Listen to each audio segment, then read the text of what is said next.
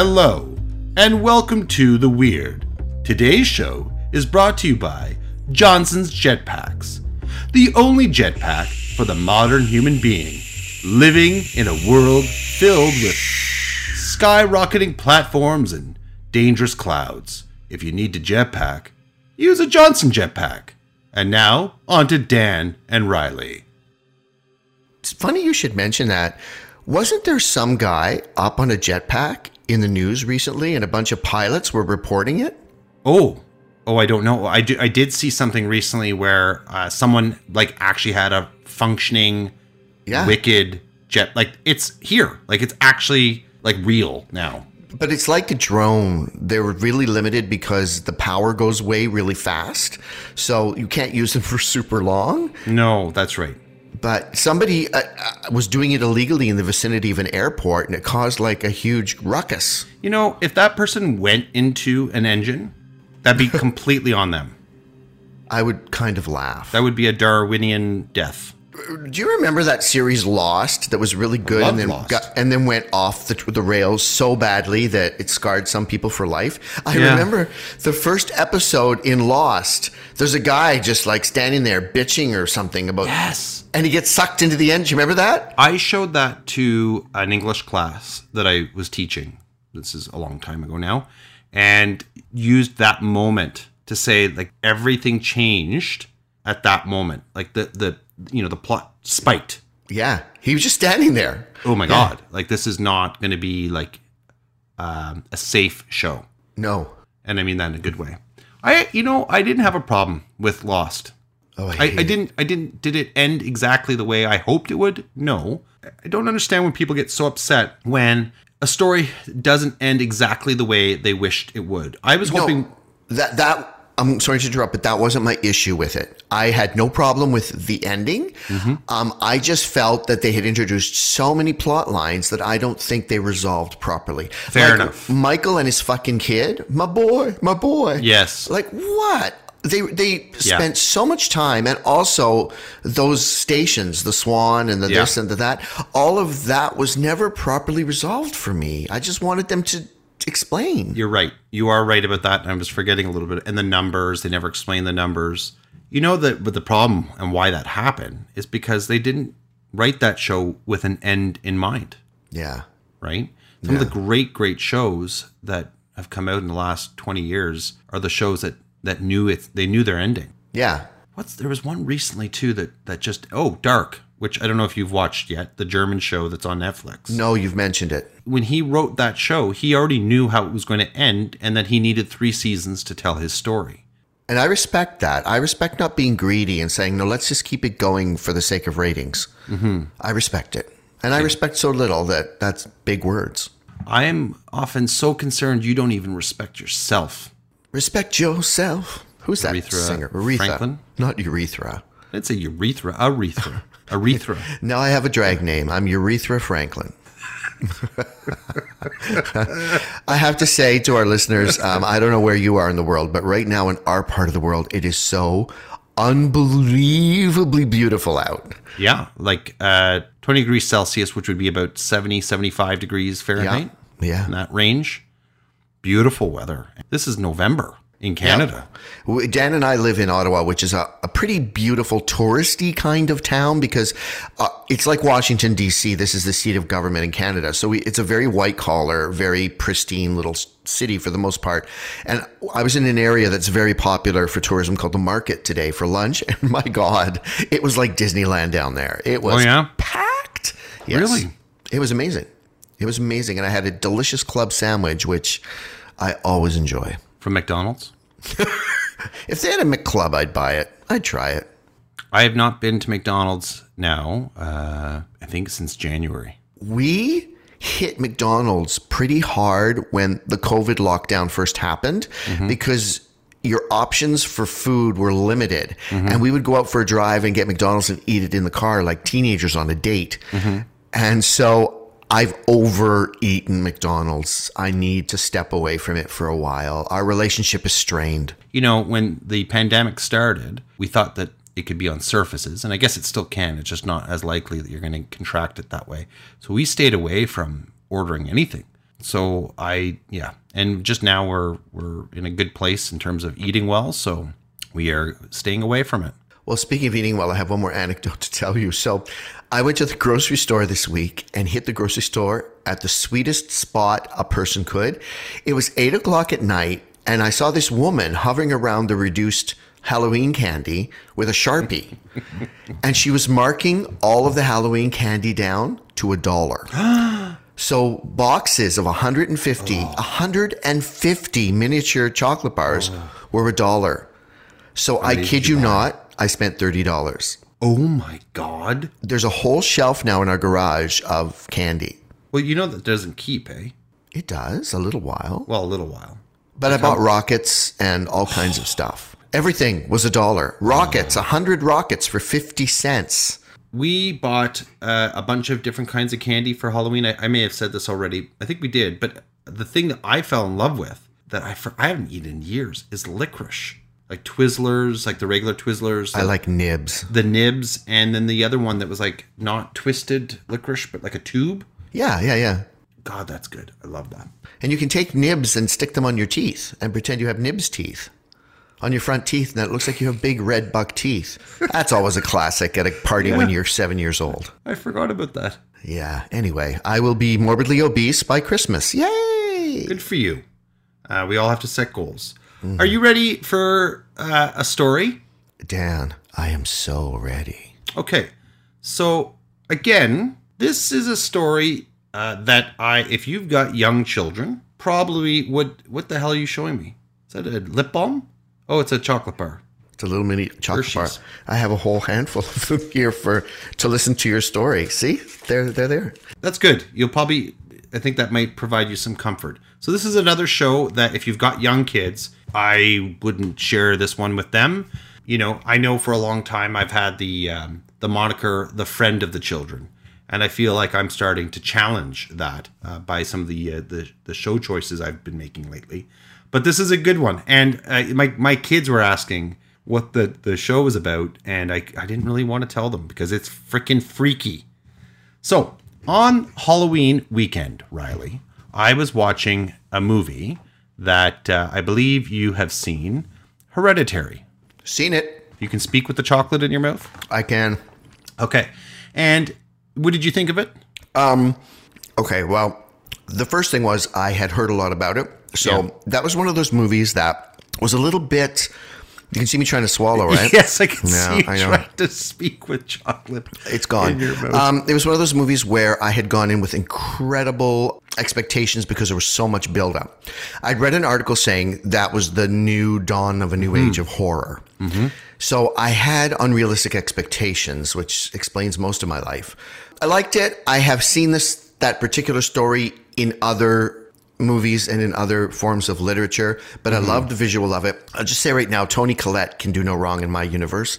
I think she's one of the most underrated, most brilliant actresses out there. She, she's Australian, right? Yeah, yeah. Her big first movie was um, uh, Muriel's Wedding, which is a fantastic movie. Anyway, I uh, I, li- I liked it a lot. The visuals are incredible, and it has the best surprise decapitation in any horror movie.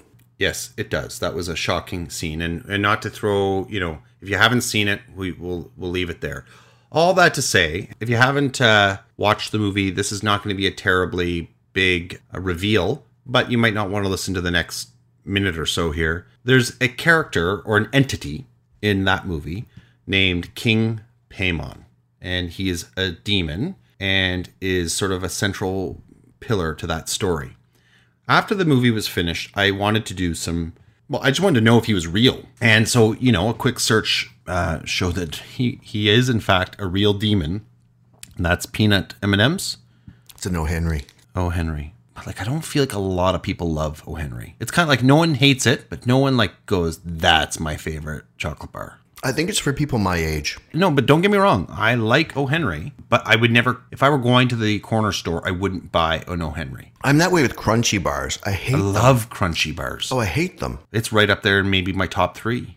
Oh God. Wonder Bar, Crunchy, and Nestle Crunch. Oh, I love that. You don't like Twix? Uh, that's a tough list. Like I love Twix, I love Mars, I love Crispy Crunch, uh, Caramel, Arrow. You love them all. I do.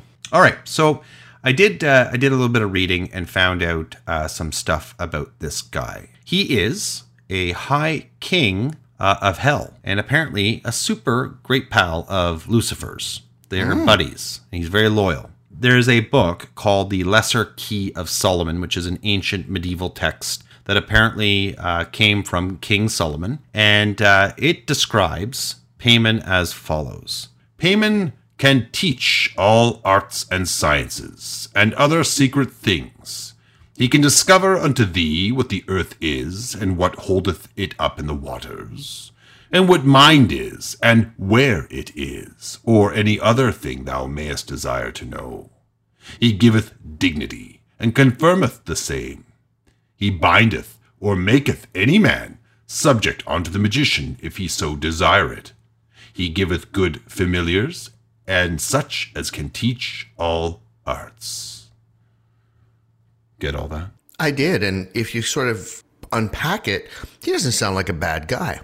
No, and so th- this is the weird thing in, in reading about him. At first, I was a bit freaked out, like, "Oh my god, this is actually a thing." But he basically, if you if you're successful in being able to summon him, uh, he's he kind of gives you information. He can tell uh, the the future. He can tell you things that have happened anywhere in the world. He can even provide you material things that you would need in that moment. He can make you rich, uh, give you power, etc.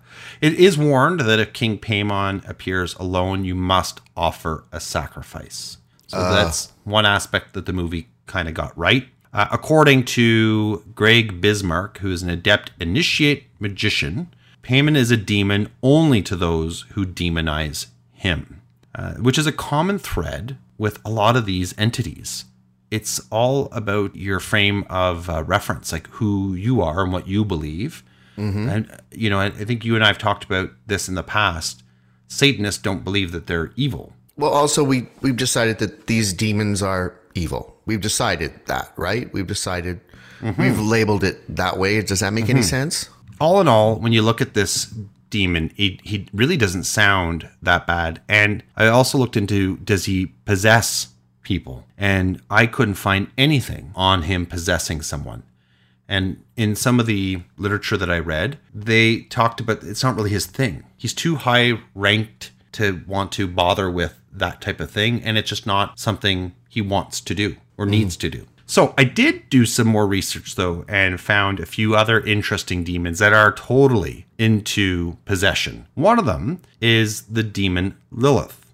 Are you familiar with Lilith? Like Lilith Fair. exactly the same person. And this is oh. where I find this so fascinating. Okay, so according to Christian mythology, Lilith is often envisioned as a dangerous demon of the night who is sexually wanton and who steals babies in the darkness. She can be dangerous to summon and can physically harm and haunt the magician. If you type in Lilith possession or summoning Lilith on YouTube, there's a video of a guy and he like gets banged up and bruised and hurt by apparently Lilith. Whoa. In Jewish folklore, Lilith appears as Adam's first wife. I did not know this story at all. Did you know that he had another wife before Eve? well, how how could he have another wife before Eve? They were the first beings. Oh, but this is Jewish. Well, it's the same. It's the Old Testament. It's the same story. But God created Adam and then Eve, right? Well, he created Adam from dirt, and he also created Lilith at the same time from dirt. Eve was created from a rib of Adam's. Okay. So uh, Lilith ended up leaving Adam after, and I love this, after she refused to become subservient to him, and then she would not return to the Garden of Eden after she had coupled with an archangel named Samael, who I believe is also a demon. Okay. I Lilith is my new hero. She's like, I'm not going to clean this house. Fuck you. I'm out of here. That's right. And that is, I think, why Sarah McLachlan picked Lilith as the name of that concert series. A strong, independent woman. A strong, independent woman who was then demonized by the church for standing up for herself. Yeah, but and she also she also married up. Like she was just with Adam before, and then she went and married an archangel. Yeah. Like she tripled her credit score. Yes. Good for her. There's another demon known, known as Azazel, He is known as the father of possession, since he's the demon responsible for discovering and perfecting the act. According to lore, Azazel was once imprisoned, driven mad, and literally tore his spirit from his physical form to escape. It was while roaming bodiless that he discovered he could take over humans by force, and he soon perfected the techniques, uh, the technique demons are said to use today. Oh wow! So he's perfected the technique and passed it on. He's kind of it reminds me a little bit of Voldemort in the Philosopher's Stone, right? He's this Yeah. a bodiless spirit looking for a home. Wow. So he takes pleasure in killing those close to his targets and prefers setting up situations that seem impossible for the person to survive instead of killing them himself. If someone survives a possession by Azazel, they will never be the same. He leaves behind a shell of the person that once was. Whoa. Here's one that I thought I would speak to you, maybe literally. There's a demon called Agares who speaks many languages, but he only focuses he, he only focuses on teaching profanities to, to those whom he advises or takes possession of. So he teaches them how to swear? yeah. Yeah. I think I may have been possessed by him a few times. Me too, today. So can I ask you a quick question? Do you think that that demon was used to maybe explain Tourette's? Oh, oh my god. Well, yeah, I bet it would have been. Yeah, because, you know, you- and they and the way that that can manifest sometimes Yeah. Tourette's certainly would have freaked people out you know in the past that didn't have a scientific explanation for what was happening I just read online that there was a parrot that was really, really, really rude. And I, my friend worked in a pet store in, um, when she was in middle school in somewhere in London, Ontario. And they had a parrot that they had to take off the floor because one of the dick guys that worked there taught it bad words. awesome those things live like a hundred years right Yeah, they're, t- they're, they're very, it's a long commitment. well you're you're not going to see it through if you get a baby No. But if you're a 14 year old guy working in a pet store, aren't you going to teach the parrot bad words? Of course. You have to. awesome so another spirit is Lamashtu and she is known for unleashing a wide variety of hellish torments on the people that uh, she comes across. She harasses women all throughout their pregnancies and takes babies so she can chew their bones and drink their blood. Sounds like Margaret Thatcher. I don't know where that came from. She also she also is known for wiping out crops, contaminating water, and she enjoys wreaking as much havoc as possible. Anyone suffering from oppression or possession by this entity will experience terrifying nightmares and various sleep disturbances and may come down with a grave illness. I love that she torments women during her pregnancies. That's I just see her too. You're fat. Yeah. yeah, That's not water weight. You're just fat. So, this last demon that I thought would be that I wanted to bring up is Pazuzu. I know that one. Everybody knows that. you do that know one. that one. That's right. Where do you know that one from? The Exorcist. That's right. So again, a real demon that The Exorcist. Um, and that book is that book supposed to be nonfiction? No, no, no, no, no. It's a work of fiction, I think, based on his research. Okay. Pazuzu was king of the wind demons and the bringer of storms, droughts, and famines. Um, he was also known to send various diseases and pestilence into homes. He's also the arch enemy of Lamashtu, and so sometimes people would summon him to drive her away. Oh. Not be- and he wouldn't he wouldn't do it because out of any kindness in his heart, which he had none or has none, uh, but because he hates her so much. They're constantly feuding, so they would summon him. He would get rid of of her, and then and then they'd be okay. And these two are not from like they're they're um, Babylonian, I believe. Like they're they're, of Middle Eastern origin, that not from the Christian pantheon, but have been adopted by the pantheon. Same thing with King Paimon. There's some speculation that he maybe was a genie or jinn, and uh, some even say that he might have his origins may actually be in Egyptian mythology and the, the goddess Isis, who not and not the terrorist uh, fundamentalist organization running out of you know. Well, when I was young, ISIS was a Saturday morning TV show, What? and all the boys had a crush on her. Yeah, she had a, a necklace, and she would touch it, and she would go, "Almighty ISIS," and turn into a superhero. What was the name of the show? ISIS. It was the Oh. ISIS and Shazam, I think, Hour of Power. Oh, Yeah, they were uh, a Saturday morning. Yeah, you know Shazam, right? That I do know Shazam. that superhero movie that I loved. I haven't seen it. Oh, it's oh, you okay. Promise me you'll watch it with your son. Well, my kids have seen it. Did your son lo- not love it? I think my daughter liked it more. Oh my god, it's adorable. Okay. Imagine if you're like a, a teenage kid turned into an adult. Well, that was like big. Yeah, but this is I don't know. I like this better than big. I think. Anyway, continue. All right. So I read all this stuff. This was really interesting, and it is interesting. But I I was left with the is this real? You know, I know as a kid I I played around with a Ouija board and had some maybe sort of weird things happen with that, but not really. And I remember as a kid playing Bloody Mary and maybe seeing things, but probably made up in my in my head, you know, that bloody eyes were coming towards me. So I did a little bit of digging and I found some really interesting things. One of the most interesting accounts that I read, and this was in the Washington Post that I read this uh, article uh, by a doctor named Dr. Richard Gallagher. And this guy is like an Ivy League trained psychiatrist uh, with degrees from Princeton, Yale, and Columbia. So this is not like a, a weirdo. He was asked by a leading exorcist in the 1980s to assist with a case.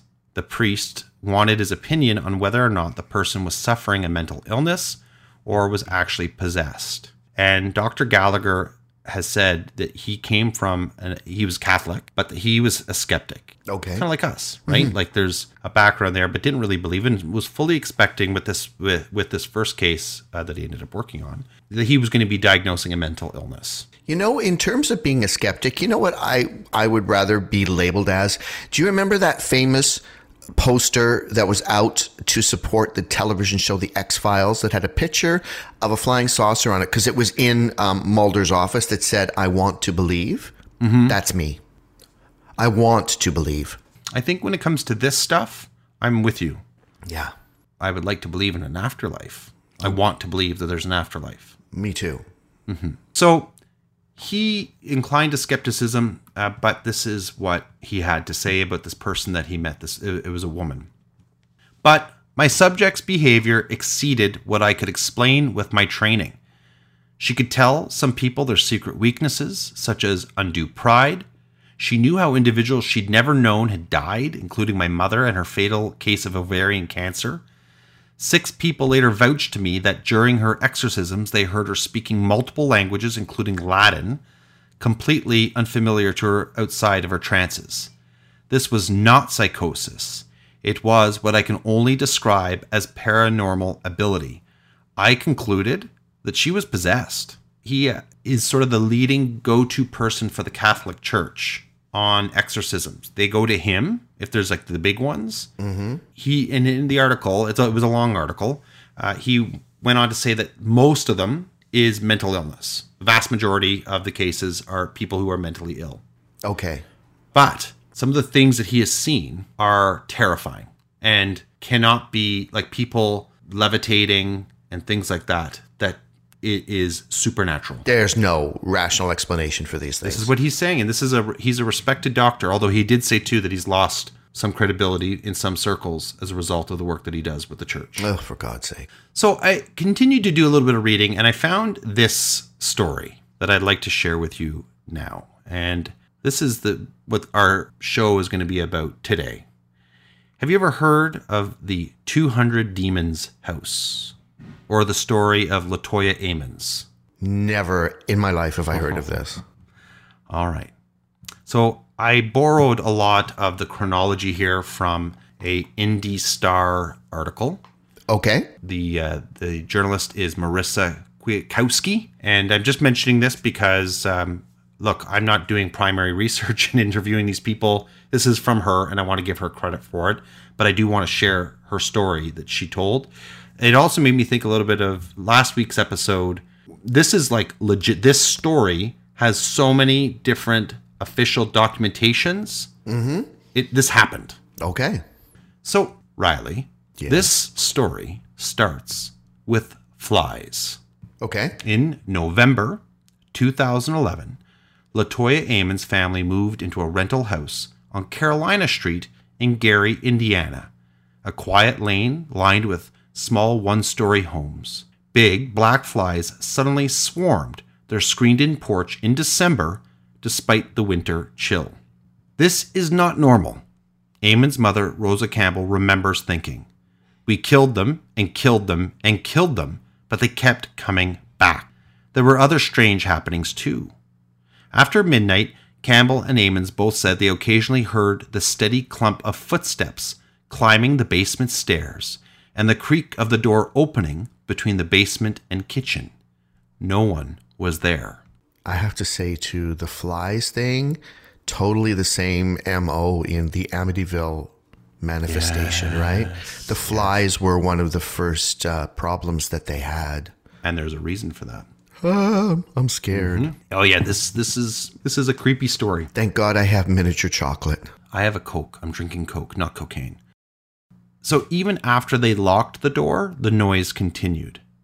Campbell, again, Campbell is Latoya Ammons' mom. Campbell said she awoke one night and saw a shadowy figure of a man pacing her living room. She leaped out of bed to investigate and found large, wet boot prints. Can I just say that if this shit was happening to me, I'd be out the fucking door. I'd be living in my car, right? Uh, I'm not staying in this house anyway. And anyway, it's it's a sad story in that regard. On March 10th, 2012, Campbell said the family's unease turned to pure fear. It was about 2 a.m. Ammons, who was in Campbell's bedroom, startled everyone by screaming, Mama, Mama. Campbell said she ran into her bedroom where her then 12 year old granddaughter and a friend were staying. Ammons and Campbell said the 12 year old was levitating above the bed, unconscious. According to, the, to their accounts of events, Ammons and several others surrounded the girl, praying. Eventually, Campbell said, her granddaughter descended onto the bed. The girl woke up with no memory of what happened. They called local churches, but most refused to listen. Eventually, after listening to Campbell and Ammons talk about the house and visiting it, officials at one church told them that uh, the Carolina Street house had spirits in it. They recommended the family clean the home with bleach and ammonia, then use oil to draw crosses on every door and window. I've never, ever, in all of my years of reading occult things, ever heard of anyone saying clean the house with bleach and ammonia. I don't get that part. The oils and stuff, I get that too. Yeah, but, this is what they were told. Bleaching, maybe they just had a dirty house and they threw that in. It could very well be. Mm-hmm. At the church's suggestion, Amon said she poured olive oil on her three children's hands and feet, then smeared oil in the shape of crosses on their foreheads. Campbell and Ammons also reached out to two clairvoyants who came and visited the home and said the family was besieged by more than 200 demons. Now, okay, that what did they sit and count? Apparently, Two hundred. they said over to more than 200. Ah, like a- a- an army of demons. Okay, we'll just leave that. Everything you're saying is exactly what any sane, logical person would say. How do they know? Did they actually? Did the kid actually levitate? The- for the psychic to count demons. Oh, there's Bob, number one. There's Steve, number two. Alice, Two of the worst demons. By the looking way. headless, number three. Bob and Steve. uh, I'm Bob. Anyway, I'm Steve. We're here to haunt you. and I'm headless Alice. I don't know why they're from the southern United States, but Bob and Steve are a scourge to humanity. So they were told by these two clairvoyants that the best thing that they could do was to move. But unfortunately, for that family, moving wasn't an option. They were incredibly cash strapped and they were stuck in that house for the time being, at least. So instead, Ammons took a clair- one of the clairvoyants' advice and made an altar in the basement. Ammons covered an end table with a white sheet, then placed a white candle and a statue of Mary, Joseph, and Jesus on it. And she opened a Bible to Psalm. Is it Psalm or Palm? Psalm. Psalm. Psalm 91. I learned something new in every episode. Also, on a clairvoyant's advice, they burned sage and sulfur throughout the house, starting upstairs and working their way down. Now that makes sense. Yeah, and that reminds me a little bit of what we would get in church. Yeah, right? no bleach and ammonia. She went for the sage and for the, the sulfur, which is just going to smell so right on. Yeah, yeah. So the person she was with read Psalm 91 aloud as they moved through the house, and this is uh, a bit of what that psalm says. You will not fear the terror of night, nor the arrow that flies by day, nor the pestilence that stalks in the darkness, nor the plague that destroys at midday. Amos said nothing happened after that for three days. Then things got worse. I have to note again in that psalm the plague that destroys at midday. It's noon and you got the plague. Well, isn't there the whole thing too of like um, the uh, eclipse occurring, day becomes night, and uh, you know, and then uh, Cinderella's carriage turns back into a pumpkin. So the family said, Riley, They said Riley. Ha ha. they they called you by name. I'm Shecky. This is 1952. We're doing a comedy routine. They said Riley. What? The family said demons possessed Ammons and her children. Then, and at that time, they were ages 7, 9, and 12. You'll also notice I'm not mentioning their names because they have been protected. The mom is not revealing the names of her children Okay. and speaking with this reporter. So apparently, um, the, they became possessed. The kids' eyes bulged, evil smiles crossed their faces, and their voices deepened every time it happened. Campbell said the demons didn't affect her because she was born with protection from evil. She said she and others like her have a guardian who protects them. Have you ever heard of that? Yes. Like, so how do you get that protection? You have to have a special blessing when you're a kid? Oh my God, there. Uh, that's a, another rabbit hole of research. Uh, A lot of times, in a lot of cultures, in a lot of cultures and religions, there would be, yeah, you would have uh, protections placed on your kid at birth to protect them. Because the, these people are Catholic, by the way. Yeah.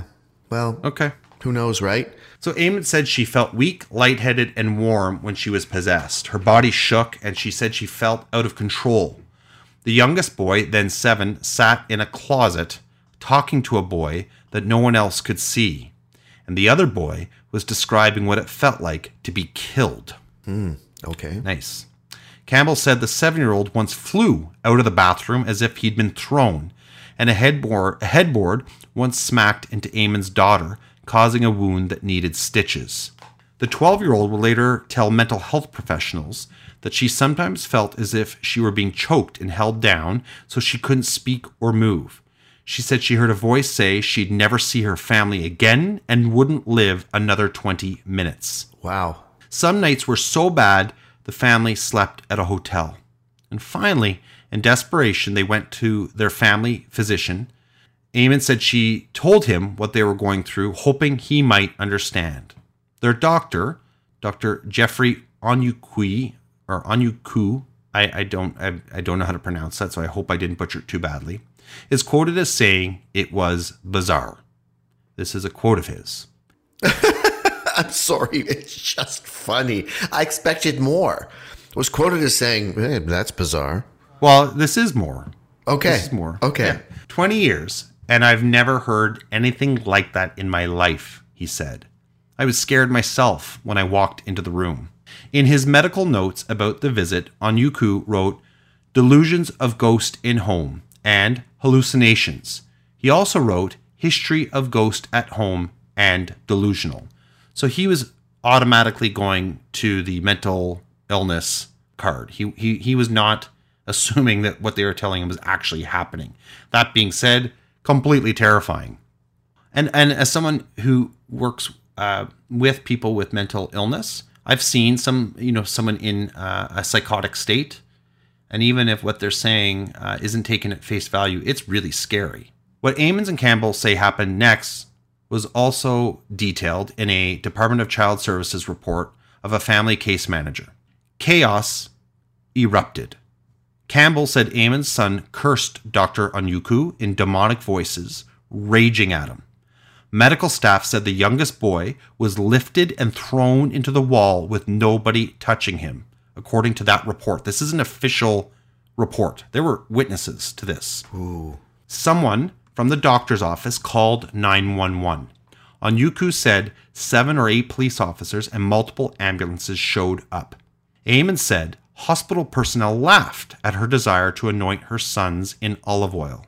I couldn't talk to them, she said, so I talked to God. The boy later woke up in the hospital and he screamed and thrashed. It took five grown men to hold him down. Meanwhile, someone called DCS and asked the agency to investigate Ammons for possible child abu- abuse or neglect. The caller, who is not named in the DCS report, speculated that Ammons might have a mental illness. Wow. The person believed the children were performing for Ammons and she was encouraging their behavior. Oh wow. Okay. Right? And that makes sense. Mm-hmm. That makes perfect sense. A, DC, a DCS family case manager, Valerie Washington, was asked to handle the initial investigation. She gave the following account to police and in her intake officer's report. Hospital personnel examined Ammons and her children and found them to be healthy and free of marks or bruises. A hospital psychiatrist evaluated Ammons and determined she was of sound mind. While she spoke with Ammons, the seven year old boy started growling with his teeth showing. His eyes rolled back into his head. The boy locked his hands around his older brother's throat and refused to let go until adults pried his hands open. The seven year old stared into his brother's eyes and began to growl again. It's time to die. The boy said in a deep, unnatural voice. I will kill you. While the youngest boy spoke, the older brother started headbutting Campbell in the stomach. What happened next would rattle the witnesses, and to some, it would offer not only evidence but hard proof of paranormal activity. Again, this is according to an, an official DCS government report. Okay. Okay? The nine year old had a weird grin and walked backward up a wall to the ceiling.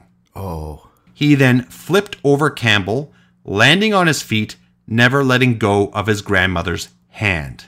He walked up the wall, flipped over her, and stood there.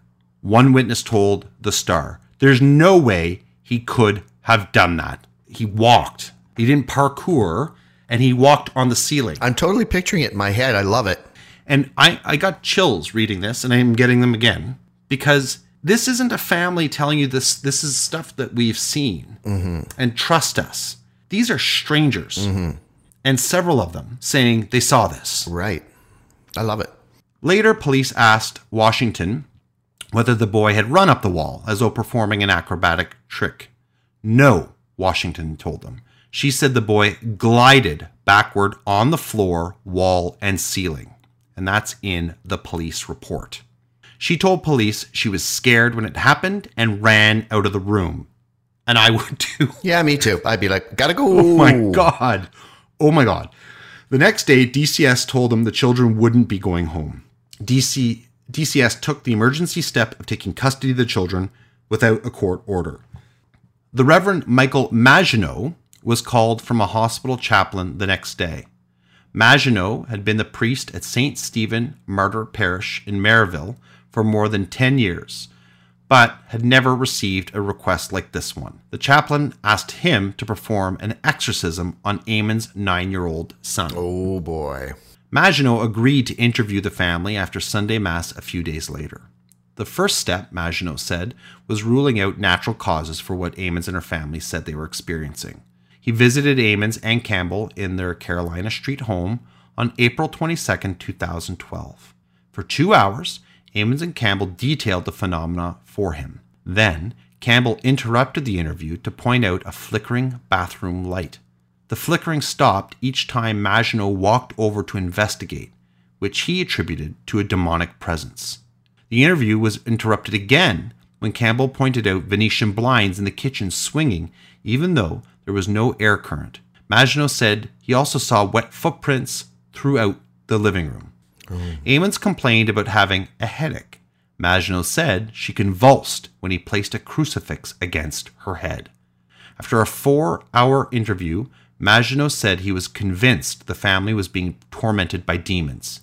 He said he also believed there were ghosts in the house. Oh my god. Right? So it's demons and ghosts, like that little boy. Ugh. Maginot blessed the house before he left, praying, reading from the Bible, and sprinkling holy water in each room. He told Ammons and Campbell to leave because it wasn't safe, and they temporarily moved in with a relative.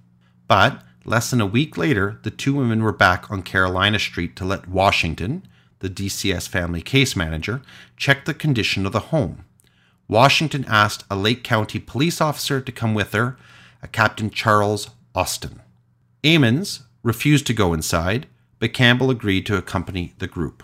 So, the main floor has three bedrooms a living room, one bathroom, hardwood floors, and a small open style kitchen.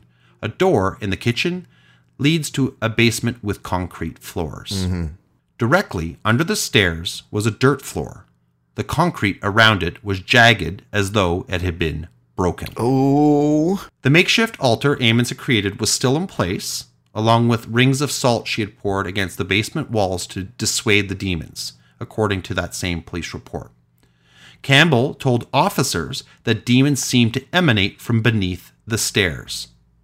The police captain didn't believe in demons, but he changed his mind after visiting the Carolina Street house. During the interview, yeah, during the interview with Campbell, one of the officers' audio recorders malfunctioned, according to Austin and Hammond police records. The, p- the power light flashed to indicate the batteries were dying, even though the officer had placed fresh batteries in the recorder earlier that day. Another officer recorded audio, and when he played it back later, heard an unknown voice whisper, Hey, according to the police. oh my records. God. I can't stop picturing the hole under the stairs. It's that hole under the stairs. That was actually my nickname in high school. I can only imagine why. oh. Oh. That officer. No, but no, wait, wait, shut up, wait. That hole, that hole under the stairs, like it's the jagged concrete. Like, how did it get there? Uh huh. No one would pour a foundation and leave a big hole. And it gets worse or better, however you want to look at it. Oh Jesus, continue. That officer also took photos of the house. In one photo of the basement stairs, there was a cloudy white image in the upper right hand corner. And look, I, about that stuff, I find that usually bullshit. Like, I'm sorry, it's easily doctored. But anyway, they found they have this image. Uh, when an officer enlarged the photo, that cloud appeared to resemble a face. The enlargement also revealed a second green image that police say looked like a female. The mental health professionals evaluating Ammons and her children remained skeptical. In April 2012, DCS petitioned Lake Juvenile Court for temporary wardship of the three children, and the request was granted. DCS found that Ammons neglected her children's education by not having them in school regularly. And apparently, that happened in 2009 as well. So there's actually a history of some neglect here uh, from Latoya Ammons. Ammons told Washington there were times she could not send the kids to school because the spirits would make them sick or they would be up all night without sleep. But I do need to mention that in 2009, as far as I know, they weren't being possessed. Mm-hmm. Just throwing that out there. I'm just curious at this point why no one's performing an exorcism. Just relax your body, Riley. Let the story sweep you away. See, that's Okay. that's why they call me the hole under the stairs. Yeah. You're getting me to swear. My mom has been so proud of me in this for not swearing. Because I have the potty mouth. You are the potty mouth. You're the the angry Jack in Port dirty sailor. Jack in Port. What's that mean? Jack is a sailor, and Jack in Port is a is like referring to sailors in in port in town. Is that an old timey? Yeah, that's from my modernity uh, history course I took in third year university. Are you serious? You learned that in university?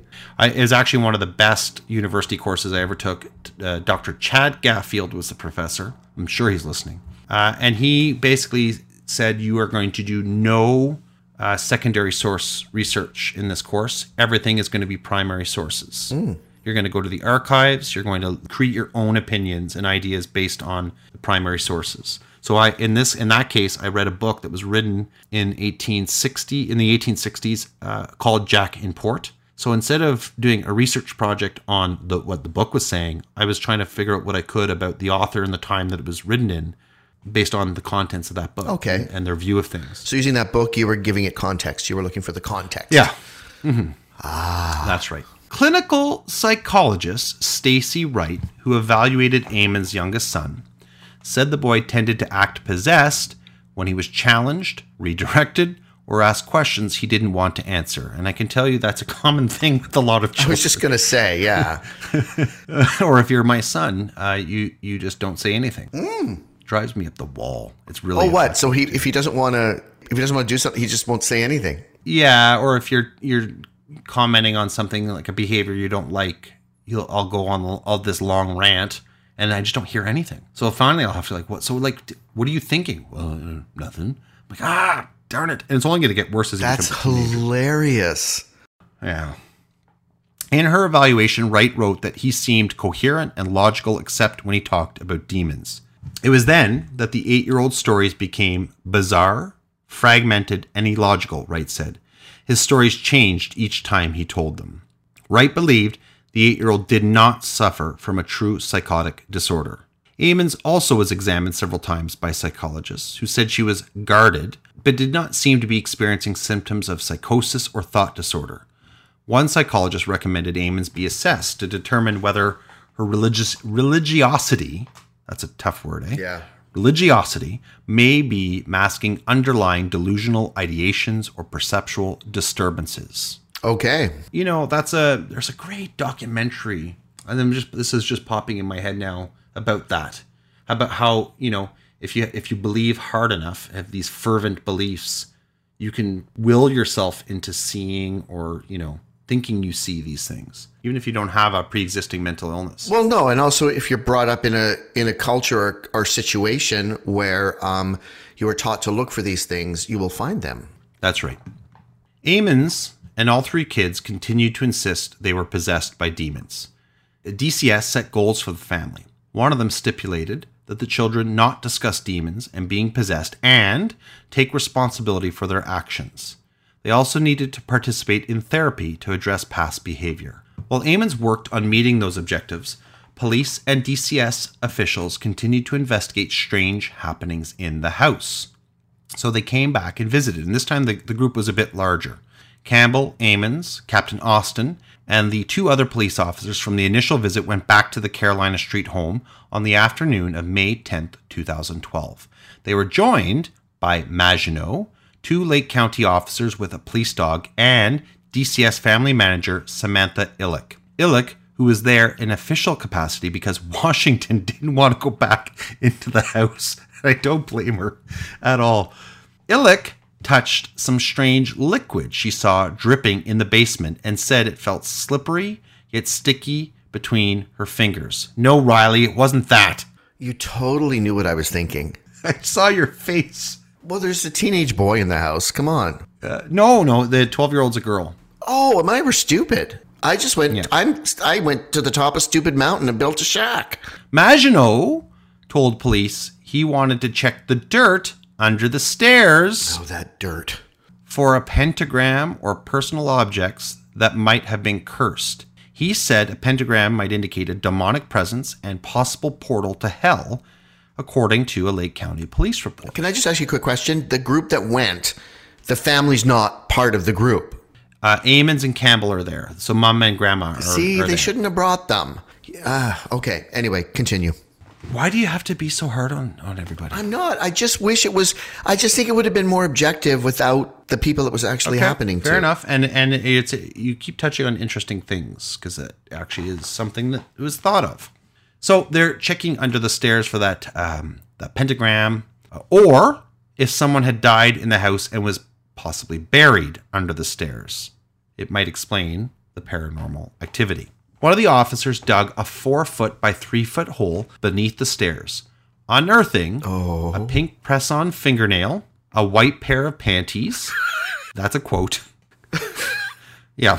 Uh, a political shirt pin, a lid for a small cooking pan, socks with the bottoms cut off below the ankles, candy wrappers, and a heavy metal object that looked like a weight for a drapery cord, police records state. How freaking random is that? And a bit creepy. I'm sorry. Here's one question I had why didn't they dig further? Like maybe they hit something hard and couldn't go any further, but if I'm finding underwear, Well, pa- panties a press on nail, cut off socks. I'm saying I'm thinking dead hooker, and the, the, the political pin, dead activist hooker. finding nothing else, the officer replaced the dirt and raked over it. Maginot blessed some salt and spread it under the stairs and throughout the basement.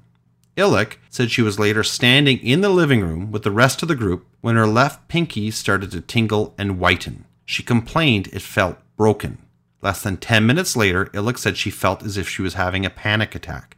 She couldn't breathe, so she walked outside to wait for the group.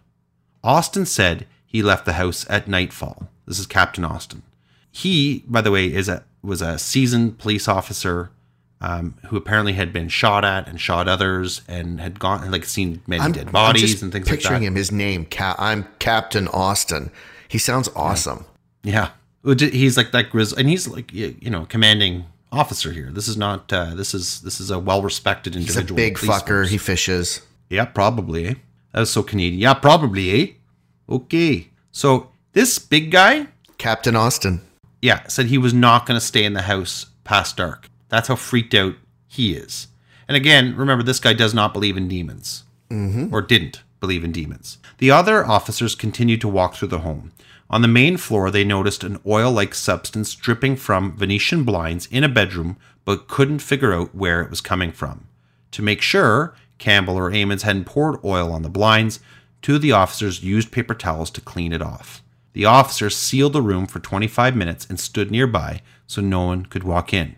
When they went back in, the oil had reappeared, according to the police records. Oh, I like that. Maginot told police the liquid was a manifestation of a paranormal or demonic presence. He wrote a report detailing his findings and asked his superior, Bishop Dale Melczek's permission to perform an exorcism on Ammons. Again, Maginot is a Catholic priest. Mm-hmm. Look, the Catholic Church is not uh, perfect, but one of the things it there's bureaucracy, and they they do not just willy nilly grant exorcisms. They do not. It's very, very, very rarely ever granted. right. Especially and you now. talked about this, and you talked about this in one of our first episodes with the Brazilian faith healer. yes. uh, where they didn't even really want to believe him. No. Then and exorcisms are very rarely, if ever, granted. That's right. And if they are, they really keep it quiet. They do. So Maginot said Melczek uh, had never authorized an exorcism in 21 years uh, as bishop of the Diocese of Gary. He said he did an intense blessing on the Carolina Street home to expel bad spirits. So that's like a lesser form of exorcism. It Doesn't require official the, the church doesn't have to officially grant permission for for that intense blessing. Okay. The same that same day, Maginot performed a mi- uh, uh, continued to perform minor exorcisms on Ammons, and the ritual consisted of prayers, statements, and appeals to cast out the demons. Two police officers and Illick attended the ritual. Illick said she left believing that something was going on, although she wouldn't go as far as saying it was demonic. She said she got chills during the nearly two hour rite. We felt like someone was in the room with you, someone breathing down your neck, she said. After the minor, minor ritual, Maginot told Ammons to look up the names of demons that were tormenting her. Each demon has a name and personality, Maginot said, as we discussed at the beginning of this program. Mm-hmm. He planned to use those names to fight the demons during the exorcisms. She eventually found names that fit. One such name was Beelzebub, Lord of the Flies. Okay. And for those of you who don't know Beelzebub, although a very f- famous name, right? Absolutely. Considered sort of the second in command. Yes. There's Lucifer and then there's Beelzebub. Sometimes even some people suggest they're actually the same mm-hmm. person, possibly. Anyway, not someone you want to mess with at all. She said she they also found names of other demons that torture and hurt kids. Ammons said other high-ranking demons were also assigned to her, including lieutenants and sergeants. And if you go into that lesser key of Solomon that I mentioned earlier, there is a whole ranking to these demons, and that's probably where she got that information from, I'm assuming. Mm-hmm. After the minor rite, Maginot said Bishop Melczek gave him permission to actually do the full-blown exorcism.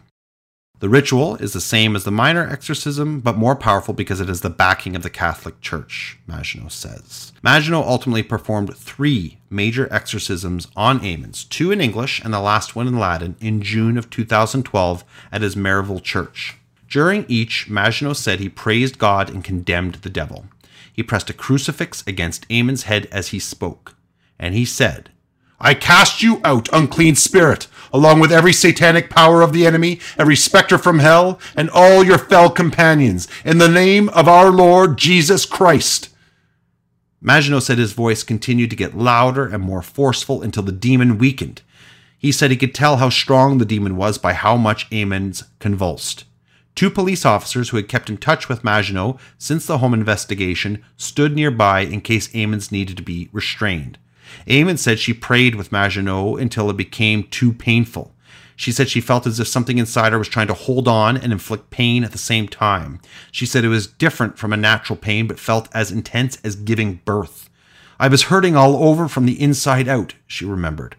Eventually, Maginot said Ammons fell asleep, as that was the demon's way of lessening the ritual's effect. In between the second and third exorcisms, Maginot said he went on a retreat. A woman who assisted Maginot with some of the exorcisms helped set up a backup plan in case Ammons had problems while Maginot was gone.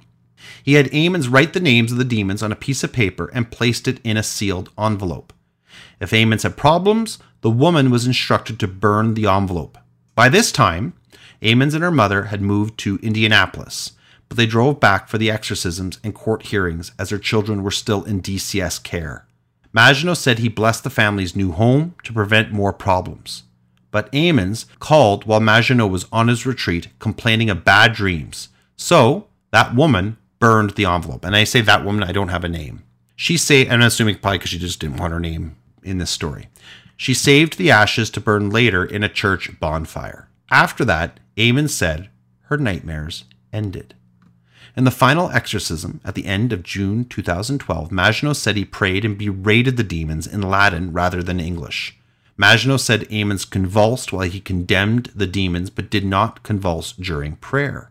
When she fell asleep, he said words of thanksgiving.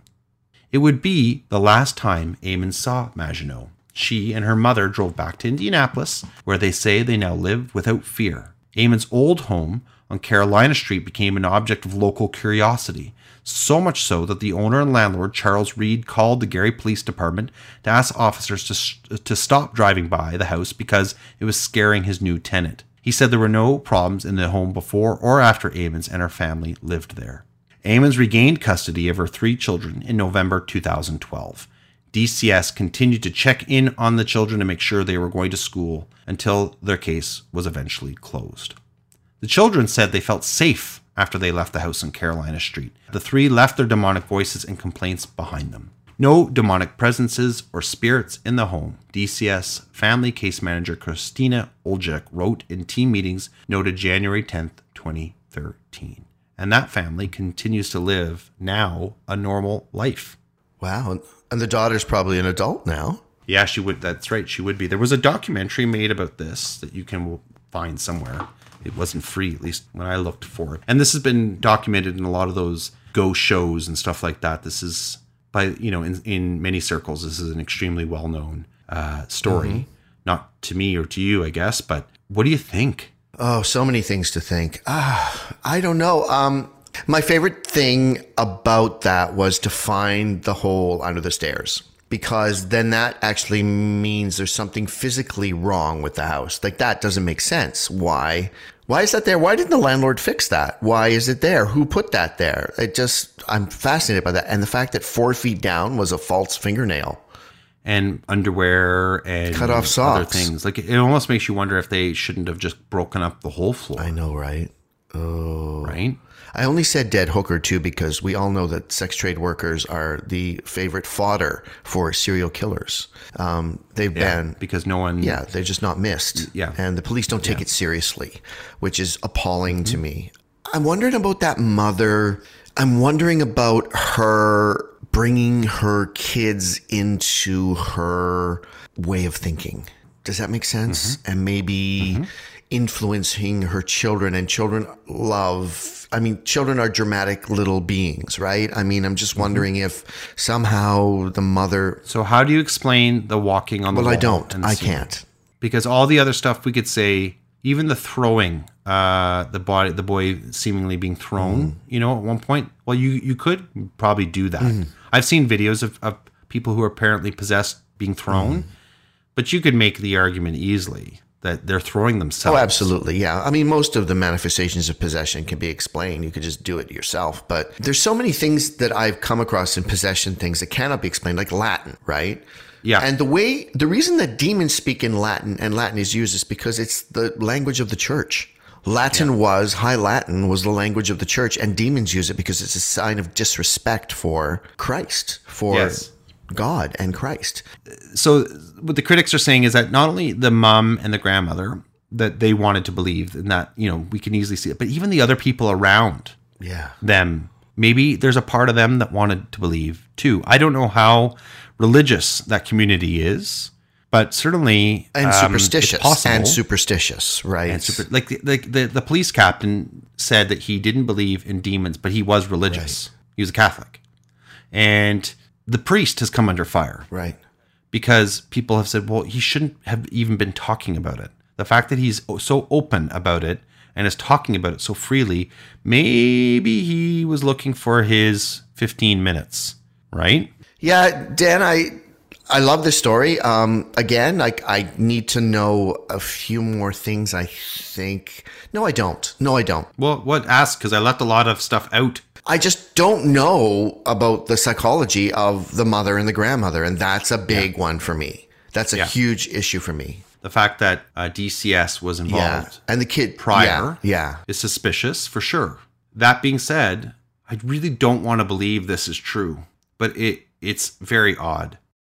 Very, very and odd. a lot like i said a lot of those exorcism things and i've researched a lot of them i mean there's always a little element there that like how is that possible that kid didn't Mm-hmm. learn latin that kid can't write sanskrit How did the kid glide? And again, that was the DCS saying this. Glided on the floor, glided up the wall, and glided on the ceiling. i don't know let's say maybe can i ask you a question that's not related to this at all Yes, is behind ahead. you in the bookcase i have such Yeah. good eyes is that Maus and Maus 2 Yeah, i recognized it the red spine i have that too great, great yeah book. won a Graphic won a novel, yeah. nobel prize didn't it I think so. Pulitzer. Which is it? Pulitzer. Pulitzer. Yes, it won it. Well, there is a Nobel Prize of Literature. But anyway, it's Maus. I thought it was. I was like, I have that. Yeah, I've got some nice books. You sound like a simpleton. I've got some nice books. Lady Nancy gave me a book the other day. It's called The Thornbirds. Lady Nancy and the Thorn. I like books that smell like jam. My favorite takeaway from this whole podcast, because I find I, I don't have kids, never will, never wanted to, but I live vicariously through my friends. And my favorite thing of this whole podcast is the fact that Connor just sits and stares at you when you give him shit. Yeah, yeah. Great defensive technique. He just looks at you. And that way he also doesn't bury himself, right? He doesn't say anything that he can get in trouble for. And I have to say this, he's a great kid. Yeah, but that's a great technique because there's nothing in the world more infuriating when you don't get a response. Yeah. It's his he's very stoic. Oh, is he? Both his grandfathers have elements of that. I don't. But uh, he he's a he's going to grow up to be a very stoic man. Oh, Yeah. is that a good thing? I, I think Stoicism? so. 'Cause I. My father was stoic, and we had, we had a, it was hard to have a really close relationship with him because I never felt I knew him. right and that's the that's our job i think as parents to to help him find that balance Right. and to encourage him to be able to express himself and and share his feelings and and uh, that kind of stuff but on the at the same time very even keeled Mm-hmm. and calm and uh, you know i think he's going to grow up to be a pretty solid human being What more can one ask for? that's all you can ask that he's that and kind Wow. Can I just say this really fast? In the hospital when he was born, I would carry him around because he stayed in the hospital, I think, for three days back in those days.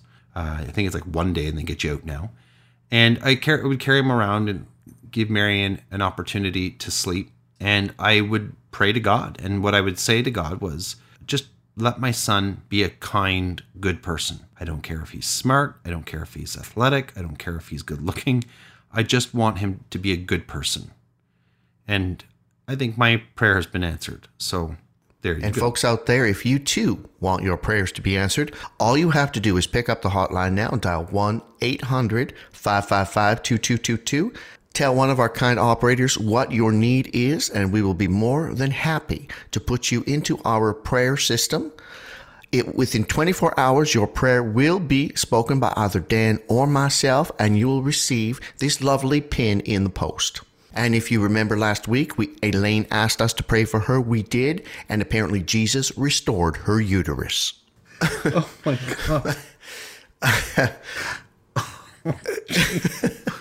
Oh, my god! Oh Lord. I didn't mean, by the way, to make fun of your thing. It was a beautiful, touching moment, but it just No, It just you led me down that path where it sounded like a testimonial on a television station in Colorado. So, Riley, that was one of our longest shows. Well, it's done. an hour and 17 minutes before edit, so we'll see. But that's Yeah, okay. it's I think fine. that's fine. I hope, good listener, you enjoyed listening to that story. I had a lot of fun preparing it, and I hope that you uh, continue to enjoy all the offerings that Riley and I bring to you each and every week. If you like, We ask our Yeah. visitors to not forget to avail themselves of the prayer hotline. It is a service we are proud to offer. It is only 99 cents a minute, which is a pittance when you think about it. That is two return Pepsi bottles at the Piggly Wiggly. the minimum ten minute call. And we would love to hear from you directly. Please don't forget to submit those prayer cards. We'd love to hear from you. And remember, if Elaine's uterus can be restored, so can your soul. Well, there we go. It's beautiful. I feel like doing, I want to do a whole comedy podcast now where we pretend to be televangelists. Yes. And not just that, but a whole slew of things. and all of it, of course, uh, being um, what the hell was the jetpack company? Jackson's Jetpacks. Do you know Jefferson's what jetpack, I want to try? And I, I know our listeners want to go. You can turn it off. I'm still, still going to talk. Um, I want to try that thing that you put you strap to your back that's water. Like, have you ever seen the ones where they go wrong? Yes, and they could just headbutt it right into the. I know, I know. And I think I saw one of the with the, on the water, one of those hydraulic Yeah. ones, which is not a real jetpack. You know what? Because it's just the the power of the water, right, that propels them up. I go through weird YouTube obsessions, and there was um, about a month where I would watch nothing but fail videos. Yeah. That that was often in the fail video. I love watching people fall. I I wish that was a career. I there's my favorite fail. One of my favorite fail video sequences or, or montages, sorry, is there's a fisherman uh, who has a show in the United States, and it's like all of his caught on camera gaffs.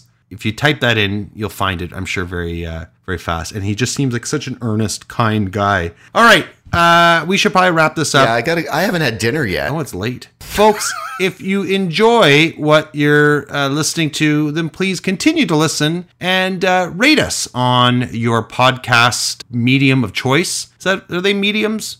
The platform Or of the- choice. whatever delivery mechanism you use for your podcast. Yeah. And we say this every week and we'll continue to say it because we enjoy the feedback.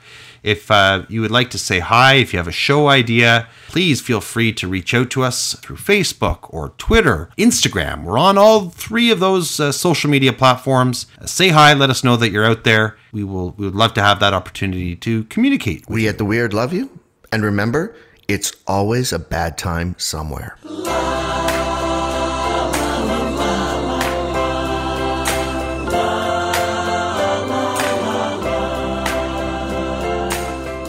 Tell one of our kind operators what your need is, and we will be more than happy to put you into our prayer system. It, within 24 hours, your prayer will be spoken by either Dan or myself, and you will receive this lovely pin in the post. And if you remember last week, we, Elaine asked us to pray for her. We did, and apparently Jesus restored her uterus.